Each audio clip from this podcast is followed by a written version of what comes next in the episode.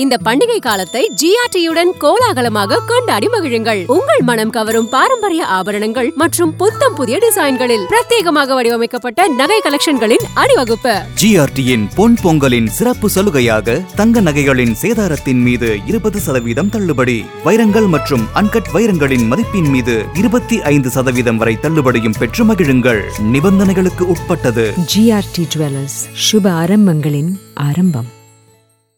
ரெண்டாயிரத்தி இருபத்தி மூணுக்கு பாய் பாய் சொல்லிட்டு ரெண்டாயிரத்தி இருபத்தி நாலை நல்லபடியாக கை கொடுத்து வரவேற்றோம்னா ரெண்டாயிரத்தி இருபத்தி நாலா முதல் நாள்லயே வந்து கையை பிடிச்சி அப்படி இருக்க ஆரம்பிச்சிருக்கு. ஆமா ரெண்டாயிரத்தி இருபத்தி மூணு டிசம்பர்ல இருந்தே கொஞ்சம் இருக்க ஆரம்பிச்சிருச்சு இயற்கை. ஓகே நம்ம ஜெனுவனான ஹேண்ட் ஷேக் கொடுத்தா என்னப்போ ஆரம்பமே இப்படி பண்ணுது அப்படிங்கிற மாதிரி தான் இருக்கு. அது காரணம் என்னன்னா நியூ இயர் அன்னைக்கே ஜப்பான்ல வந்த நிலநடுக்கம். இஷிகவா அந்த தீவில் வந்து நிலநடுக்கம் ஏற்பட்டு கடலுக்கு அடியில் டோக்கியோ ஜப்பானோட தலைநகர்லேருந்து முந்நூறு கிலோமீட்டர் தொலைவில் இந்த நிலநடுக்கம் ஏற்பட்டிருக்குன்னு சொல்கிறாங்க அதனால் ஜப்பான் முழுக்க அந்த கடலோர பகுதிகளில் தீவிர சுனாமி எச்சரிக்கை வந்து விடப்பட்டிருந்தது. குறைந்தது இருபதுலேருந்து அதிகபட்சம் முப்பது டைம் வரைக்கும் நிலநடுக்கம் வந்து ஏற்பட்டிருக்கிறதா சொல்கிறாங்க அந்த நாட்டில் பல்வேறு பகுதிகளில் அதிகபட்சமாக ஏழு புள்ளி ஆறு அளவுக்கு ரிக்டர் பதிவாயிருக்கு. இதனால் நிலநடுக்கம் ஏற்பட்டதுனால வந்து நிறையா சாலைகள் அதே மாதிரி ரயில்வே பாதைகள் குடிநீர் குழாய்கள் வீடுகள் எல்லாமே சேதம் அடைஞ்சிருக்கு ஆனால் மக்கள் வந்து பாதுகாப்பான இடங்களை தங்க வச்சிருக்கதா அந்த நாட்டு அரசாங்கம் வந்து சொல்லிட்டு இருக்காங்க இப்போ அரசாங்க கணக்குப்படி அவங்க தரவுகள் படி முப்பதுக்கும் மேற்பட்டவங்க இந்த நிலநடுக்கத்தால சுனாமினால உயிரிழந்திருக்காங்க அப்படிங்கிறதையும் சொல்லியிருக்காங்க.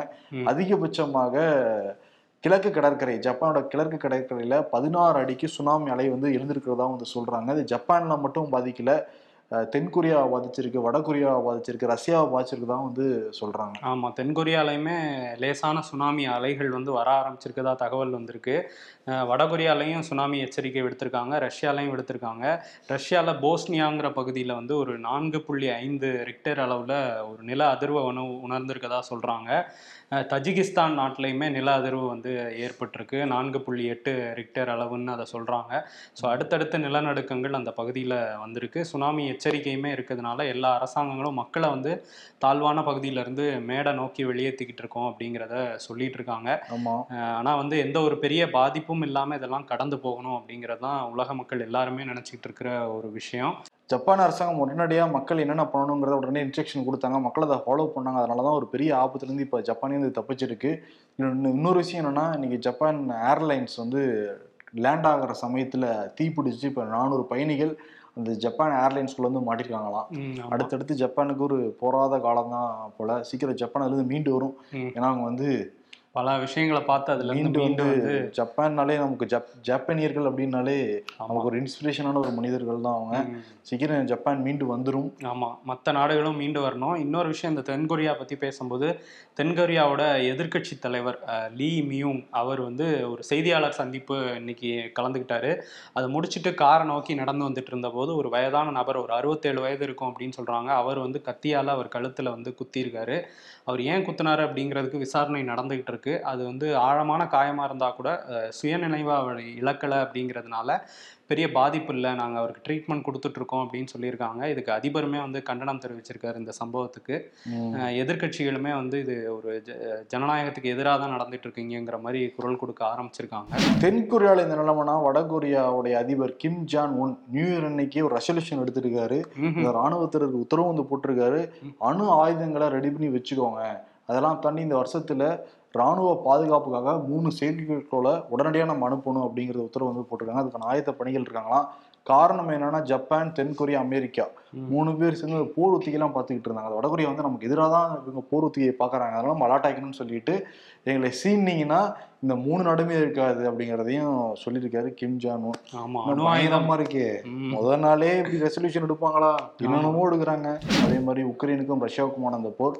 வரலாறு காணாத அளவுக்கு ரஷ்யா வந்து உக்ரைன் மேலே ட்ரோன் தாக்குதல் வந்து நடத்திருக்காங்க தொண்ணூறு ட்ரோனை அட் அ டைம்ல அனுப்பியிருக்காங்களா அதில் எண்பத்தேழு ட்ரோனை வந்து உக்ரைன் ராணுவ வீரர்கள் சுட்டு வீழ்த்திருக்காங்க ஆனால் மூணு ட்ரோன் மக்கள் இருக்கிற குடியிருப்பு பகுதிகளில் போய் வந்து விழுந்து தாக்குதலாம் நடத்தியிருக்கு. அதில் வந்து ஒரு சிறுவன் பதினைந்து வயது சிறுவன் வந்து உயிரிழந்திருக்கிறதா தகவல் வந்துகிட்டு இருக்கு. நிறைய பேர் படுகாயம் அடைஞ்சிருக்காங்களாம். ஆமாம் இன்னொரு பக்கம் இந்த இஸ்ரேல் ஹமாஸ் போரில் வந்து ஒரு டேட்டா வந்திருக்கு. அதில் இருபத்தி மூணாயிரத்தி நானூற்றி முப்பத்தாறு பேர் வந்து இதுவரை உயிரிழந்திருக்காங்க இந்த இஸ்ரேல் ஹமாஸ் போரில் அப்படின்னு சொல்லியிருக்காங்க. அக்டோபரில் ஆரம்பிச்சது அந்த மூணு மூன்று நான்கு மாதங்களுக்குள்ள இருபத்தி மூன்றாயிரம் உயிர்கள் வந்து இந்த போர் வந்து பலி கேட்டிருக்கு அதில் ஆயிரத்தி நூறு பேர் தான் வந்து இந்த ஸ்டார்டிங்கில் அக்டோபர் ஏழாம் தேதி சொன்னாங்கல்ல இந்த மாதிரி இஸ்ரேல் ஹமாஸ் வந்து இஸ்ரேல் மேலே நடத்தின தாக்குதலில் ஆயிரத்தி நூற்றி சொச்சம் பேர் வந்து இறந்துட்டாங்க அப்படின்றது. அந்த நம்பர் அப்படியே தான் இருக்குது இஸ்ரேலில் உயிரிழந்தவங்களோட நம்பர் ஆனால் இருபத்தி ரெண்டாயிரம் பேர் சுமார் இருபத்தி ரெண்டாயிரம் பேர் காசா பகுதியில் மட்டும் பாலஸ்தீன மக்கள் வந்து கொல்லப்பட்டிருக்காங்க. இது எங்கே போய் முடியும்னு தெரில இப்போ வேற வந்து புது வியூகம்லாம் வகுத்திருக்கோன்னு வேற இஸ்ரேல் வந்து சொல்லிட்டு இருக்காங்க. ஆனால் சீக்கிரம் முடியணும் அப்படிங்கிறது தான் ரெண்டு போருமே. உலகமே பதட்டமாக தான் இருக்குது ஆனால் வந்து எல்லாத்துலேயும் மீண்டு வருவோங்கிற நம்பிக்கையை மட்டும் நம்ம சொல்லிட்டு அடுத்த செய்திக்குள்ள போகலாம் ஸ்டாலின் தான் வந்தாரு அப்படிங்கிறவங்க இன்னைக்கு மோடி தான் வந்தாரு திருச்சிக்கு தான் வந்தாரு அப்படின்ட்டு பிஜேபிக்காரங்களை ரெண்டு நாளாக கையிலேயே பிடிக்க முடியல. வணக்கம் மோடிஜியில் ஆரம்பிச்சு என்னென்னமோ சில வரவேற்றுக்கிட்டு இருந்தாங்க. அதெல்லாம் தாண்டி ஸ்வச் பாரத் இன்னைக்கு கால ஆரம்பிச்சிருக்காரு அண்ணாமலை. ஓ இவ்வளோ வருஷம் ஆரம்பிக்காம இன்னைக்கு காலையில். ஏன்னா மோடி திருச்சி வராருல அதனால திருச்சியில முன்னூறுக்கும் மேற்பட்ட கட்சி நிர்வாகிகள் இறக்கி விட்டு நம்ம எல்லாத்தையும் க்ளீன் பண்ணிட்டு மாஸ்க் கையில கிளவுஸ் எல்லாம் போட்டு க்ளீன் பண்ணிட்டு இருந்தாரு. ஓ. ஏன் மோடி எல்லாம் வந்தாதான் நீங்க க்ளீன் பண்ணுவீங்களா? சாதாரண நாட்கள்லாம் க்ளீன் பண்ண மாட்டீங்களா? அங்க வசிக்கிறவங்களாம் உங்களுக்கு மனுஷனா தெரியலையா? மக்கள் மேல எங்களுக்கு அக்கறையே இல்லைங்கன்னு இன்னைக்கு சொல்லியிருக்காரு போல இந்த விஷயம் மூலம் அண்ணாமலை. அதாவது வேக வேகமா க்ளீன் பண்ணி இன்ஸ்ட்ரக்ஷன் கொடுக்குறாரு. அந்த காரு கடியில எடு அதை எடு இது எடு அங்க என்ன குப்பை இருக்கு இங்க என்ன குப்பை இருக்குன்ட்டு இல்ல அந்த வீடியோ முடிஞ்சதுக்கு அப்புறம் என்ன நடந்துச்சு தெரியுமா? அது அவங்களுக்கு தான் தெரியும். அங்கேயே கிளம்பி போய் போட்டு போயிருப்பாங்க. போயிட்டாங்களா? அப்படியே போயிருப்பாங்க. இல்ல ஆனா மோடி வராருங்கிறதுனால மத்தவங்க எல்லாம் க்ளீன் பண்ணிருப்பாங்க அண்ணாமலை கிளம்பி போய் அந்த ஏற்பாடுகளுக்காக போயிருப்பாரு. அதுக்காக சொல்றேன். எல்லாம் ஒரு நாள் கூத்தாவே இருக்கு. இதெல்லாம் தொடர்ந்து நடத்துனாங்கன்னா உண்மையிலேயே மக்கள் உங்களுக்கு வாக்களிப்பாங்க. இந்த ஸ்டண்ட் பண்றப்பதான் வந்து பாத்தியா இது ஒரு நாள் மட்டும் தான் நீங்க பண்ணுவீங்களா? யாராவது வந்தாதான் பண்ணுவீங்களாங்கிற கேள்வி இருக்கா இல்லையா? ஆமா மோடி மாதிரி வேற சில சின்ன பசங்கள்லாம் கெட்டா போட்டு கொண்டு போய் நிறுத்தி இருந்தாங்க அது மோடி மாதிரி கெட்டப் டஃப் கொடுத்து டஃப்பே கொடுக்க முடியாது. மோடியோட கெட்டப் என்ன கெட்டப் போட்டாங்க சொல்லு? அந்த தாடி மட்டும் வச்சிருந்தாங்க. அது வந்து மத்த காஸ்டியூம் அவங்களால போடவே முடியாது. ஏன்னா அவ்வளவு காஸ்டியூம் வந்திருக்காரு பிரதமர் மோடி. தாடி மட்டும் தான் வைக்க முடியாது அதிகபட்சம் ம், அவரை ஈக்குவல் பண்ற அளவுக்கு உங்களுக்கு வந்து அந்த இது இல்ல. ஓகே செய்திக்கு வருவோம்.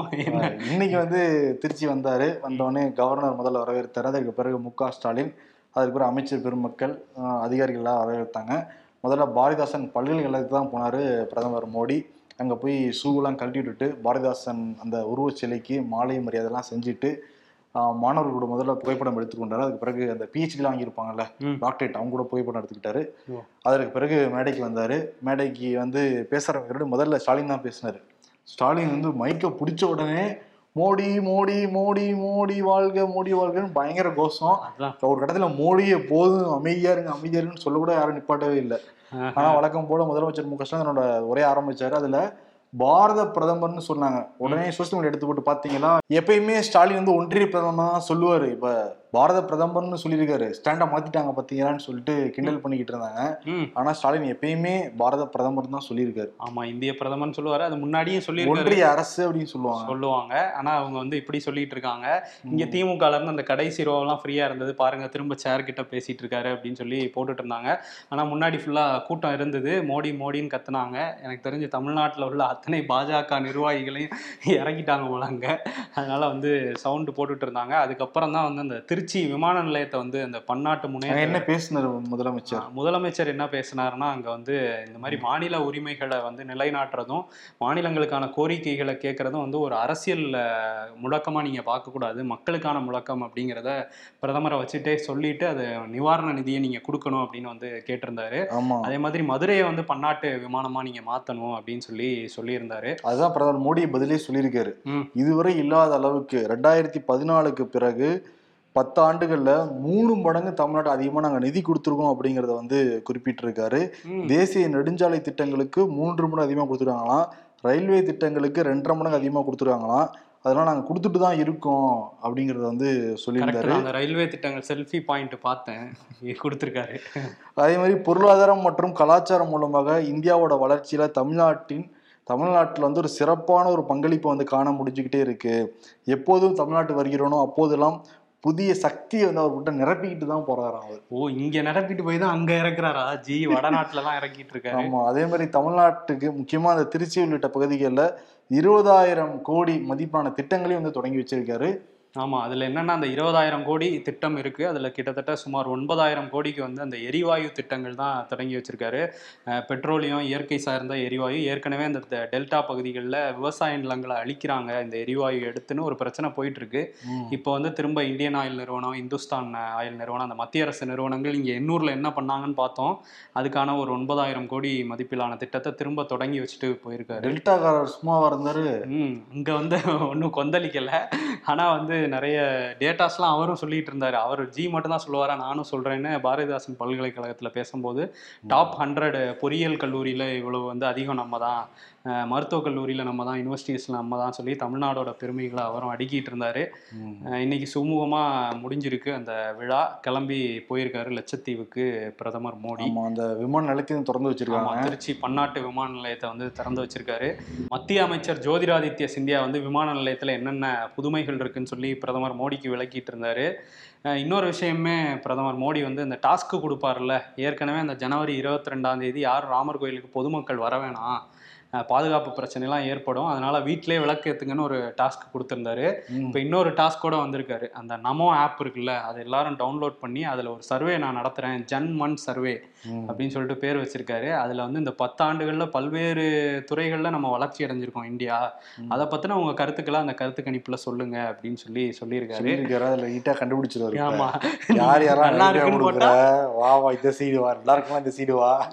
இவங்க எல்லாம் டோட்டலா ஆன்டி இந்தியன் நம்ம நமக்கு ஓட்டு போட மாட்டாங்க. இவங்களை எப்படி மாத்தலாம் அப்படின்னு சொல்லிட்டு ஏதாவது ஐடியா மாத்து சிந்திச்சா கூட பரவாயில்ல. வேற ஏதாவது முடிவு எடுத்துட்டாங்கன்னா? அது அப்படி வேற தமிழ்நாட்டில் ஏதாவது முடிவு எடுத்துட்டாங்கன்னா கேம்பெயினிங் தான் சொல்றேன்ப்பா. வீடு வீடா அவங்கள வந்து ஃபோக்கஸ் பண்ணி பண்ண ஆரம்பிச்சிட்டாங்கன்னா நம்ம வேலை கெட்டு போயிடும்ல அப்படி சொல்றாங்க அப்படிதான். ஜனநாயக நாடு தானே இந்தியா. அதை நம்ம நம்புறோம்ல. நான் நம்புறேன். நீங்க எல்லாரும் நம்புவாங்கன்னு நினைக்கிறேன். திமுக ஆட்சிக்கு வந்ததுக்கு பிறகு திமுகவினர் சிலர் அட்ராசிட்டியில ஆரம்பிச்சாங்க. பொதுமக்களை இடையூறுலாம் பண்ணாங்க. அடிதடி பண்றது வம்புழுக்கிறதெல்லாம் மேட்டெல்லாம் பண்ணிக்கிட்டு இருந்தாங்க. இப்போ இந்த வருஷம் ஒரு படி மேலே போய் இன்ஸ்பெக்டரையே வந்து தாக்குற அளவுக்கு வந்து முன்னேறி இருக்காங்க. இந்த சம்பவம் எங்க நடந்திருக்குன்னா திருவண்ணாமலையில் நடந்திருக்கு. டிசம்பர் இருபத்தி ஏழாம் தேதி ஆருத்ரா தரிசனம். தமிழ்நாடு முழுக்க சிவன் கோயிலில் நடந்தது. ரொம்ப கோலாகலமா அது நடந்தது. பக்தர் தரிசனம் பண்ணாங்க. சில கோயிலில் கூட்டம் அதிகமாக இருக்கும். அதனால பாதுகாப்பு பணியில் காவல்துறையில இருந்தாங்க.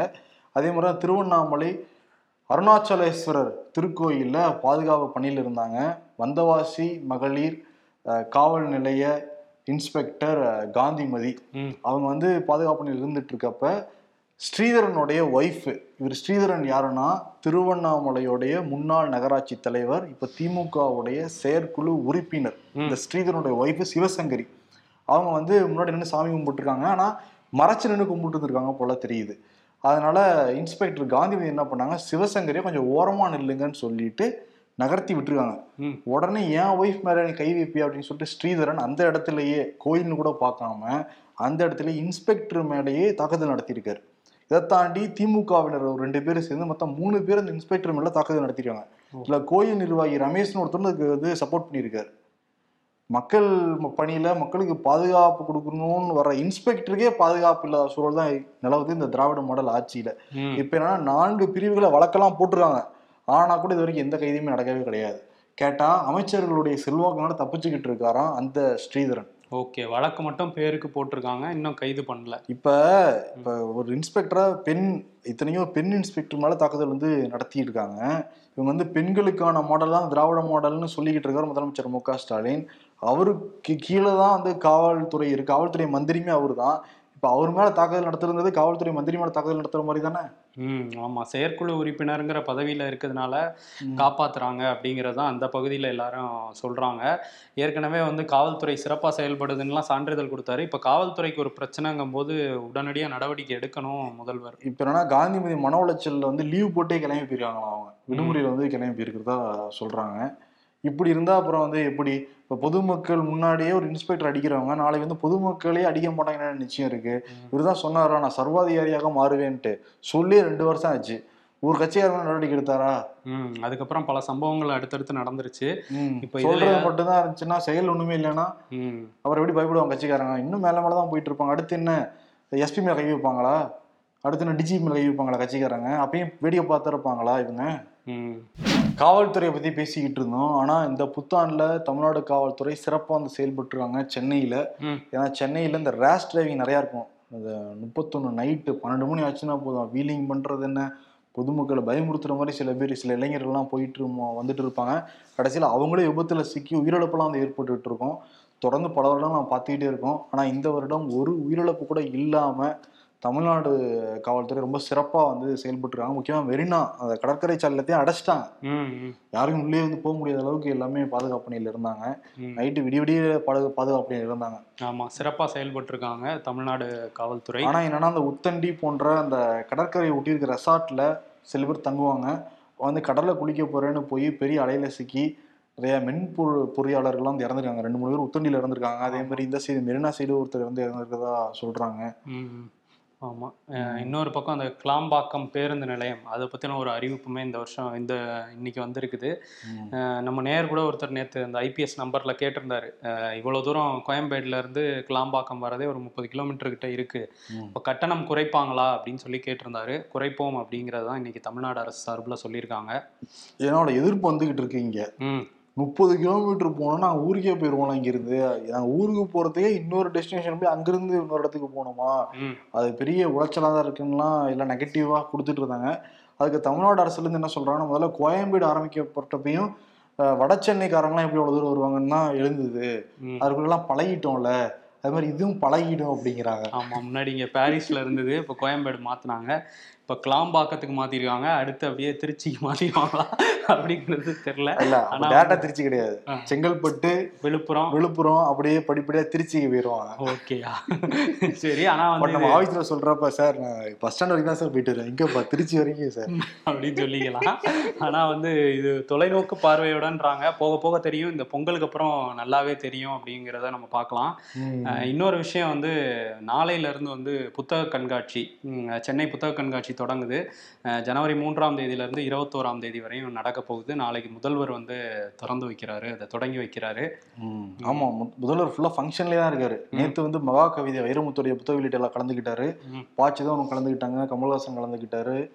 முதலமைச்சரும் பேசியிருந்தாரு. கட்டளை எல்லாம் போட்டிருந்தாரு கலைஞரை பத்தி- கலைஞரை பத்தி நீங்க கவிதை புக்கை வெளியிடணும் அப்படிங்கிற மாதிரியோட வாழ்க்கை வரலாறை வச்சு. அதற்கு பிறகு இன்னைக்கு வந்து பிஎம் கூட ஃபங்க்ஷன் நாளைக்கு வந்து புத்தக வெளியீடு. ம். தொடர்ச்சியா பயணத்திலே இருக்காரு. அவரோட உடல்நலத்திலையும் கொஞ்சம் கவனம் வந்து செலுத்தணும். நேற்று நான் வந்து அந்த ஃபங்க்ஷனுக்கு போயிருந்தப்ப உட்காரதா இருக்கட்டும் நிக்கிறதா இருக்கட்டும் கொஞ்சம் உடல் சோர்வு அதுல வந்து தெரிந்தது. நிச்சயம் உடல் நலத்துல கவனம் கொள்ளணும். முதலமைச்சர் மு க ஸ்டாலின். அதற்கு பிறகு வெளி மாநிலத்துக்கு போனோம் அப்படின்னா என்னது மாப்பி. மத்திய பிரதேஷ்ல வந்து ஒரு பெரிய போராட்டம் வந்து லாரி ஓட்டுநர்கள் பஸ் ஓட்டுநர்கள்லாம் நடத்திட்டு இருக்காங்க மத்திய பிரதேஷ் மட்டும் இல்லாம ராஜஸ்தான் குஜராத்லயும் அங்கங்க நடக்குது. இது இந்தியா தழுவிய போராட்டம்னு அவங்க சொல்லியிருக்காங்க.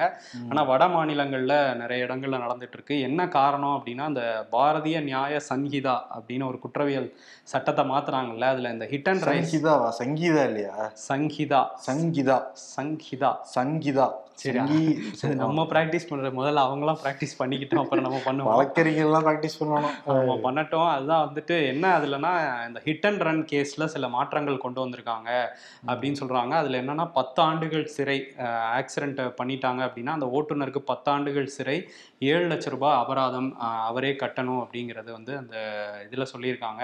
இது ரொம்ப கடுமையான தண்டனை அப்படின்னு சொல்லிட்டு தான் ஓட்டுநர்கள்லாம் வந்து போராட்டம் நடத்திட்டு இருக்காங்க. அஹ், ஒண்ணாம் தேதி ஆரம்பிச்சது இன்னைக்கு நாளைக்கும் நாங்கள் மூன்று நாட்கள் போராடுறோம் அப்படிங்கிற மாதிரி சொல்லியிருக்காங்க.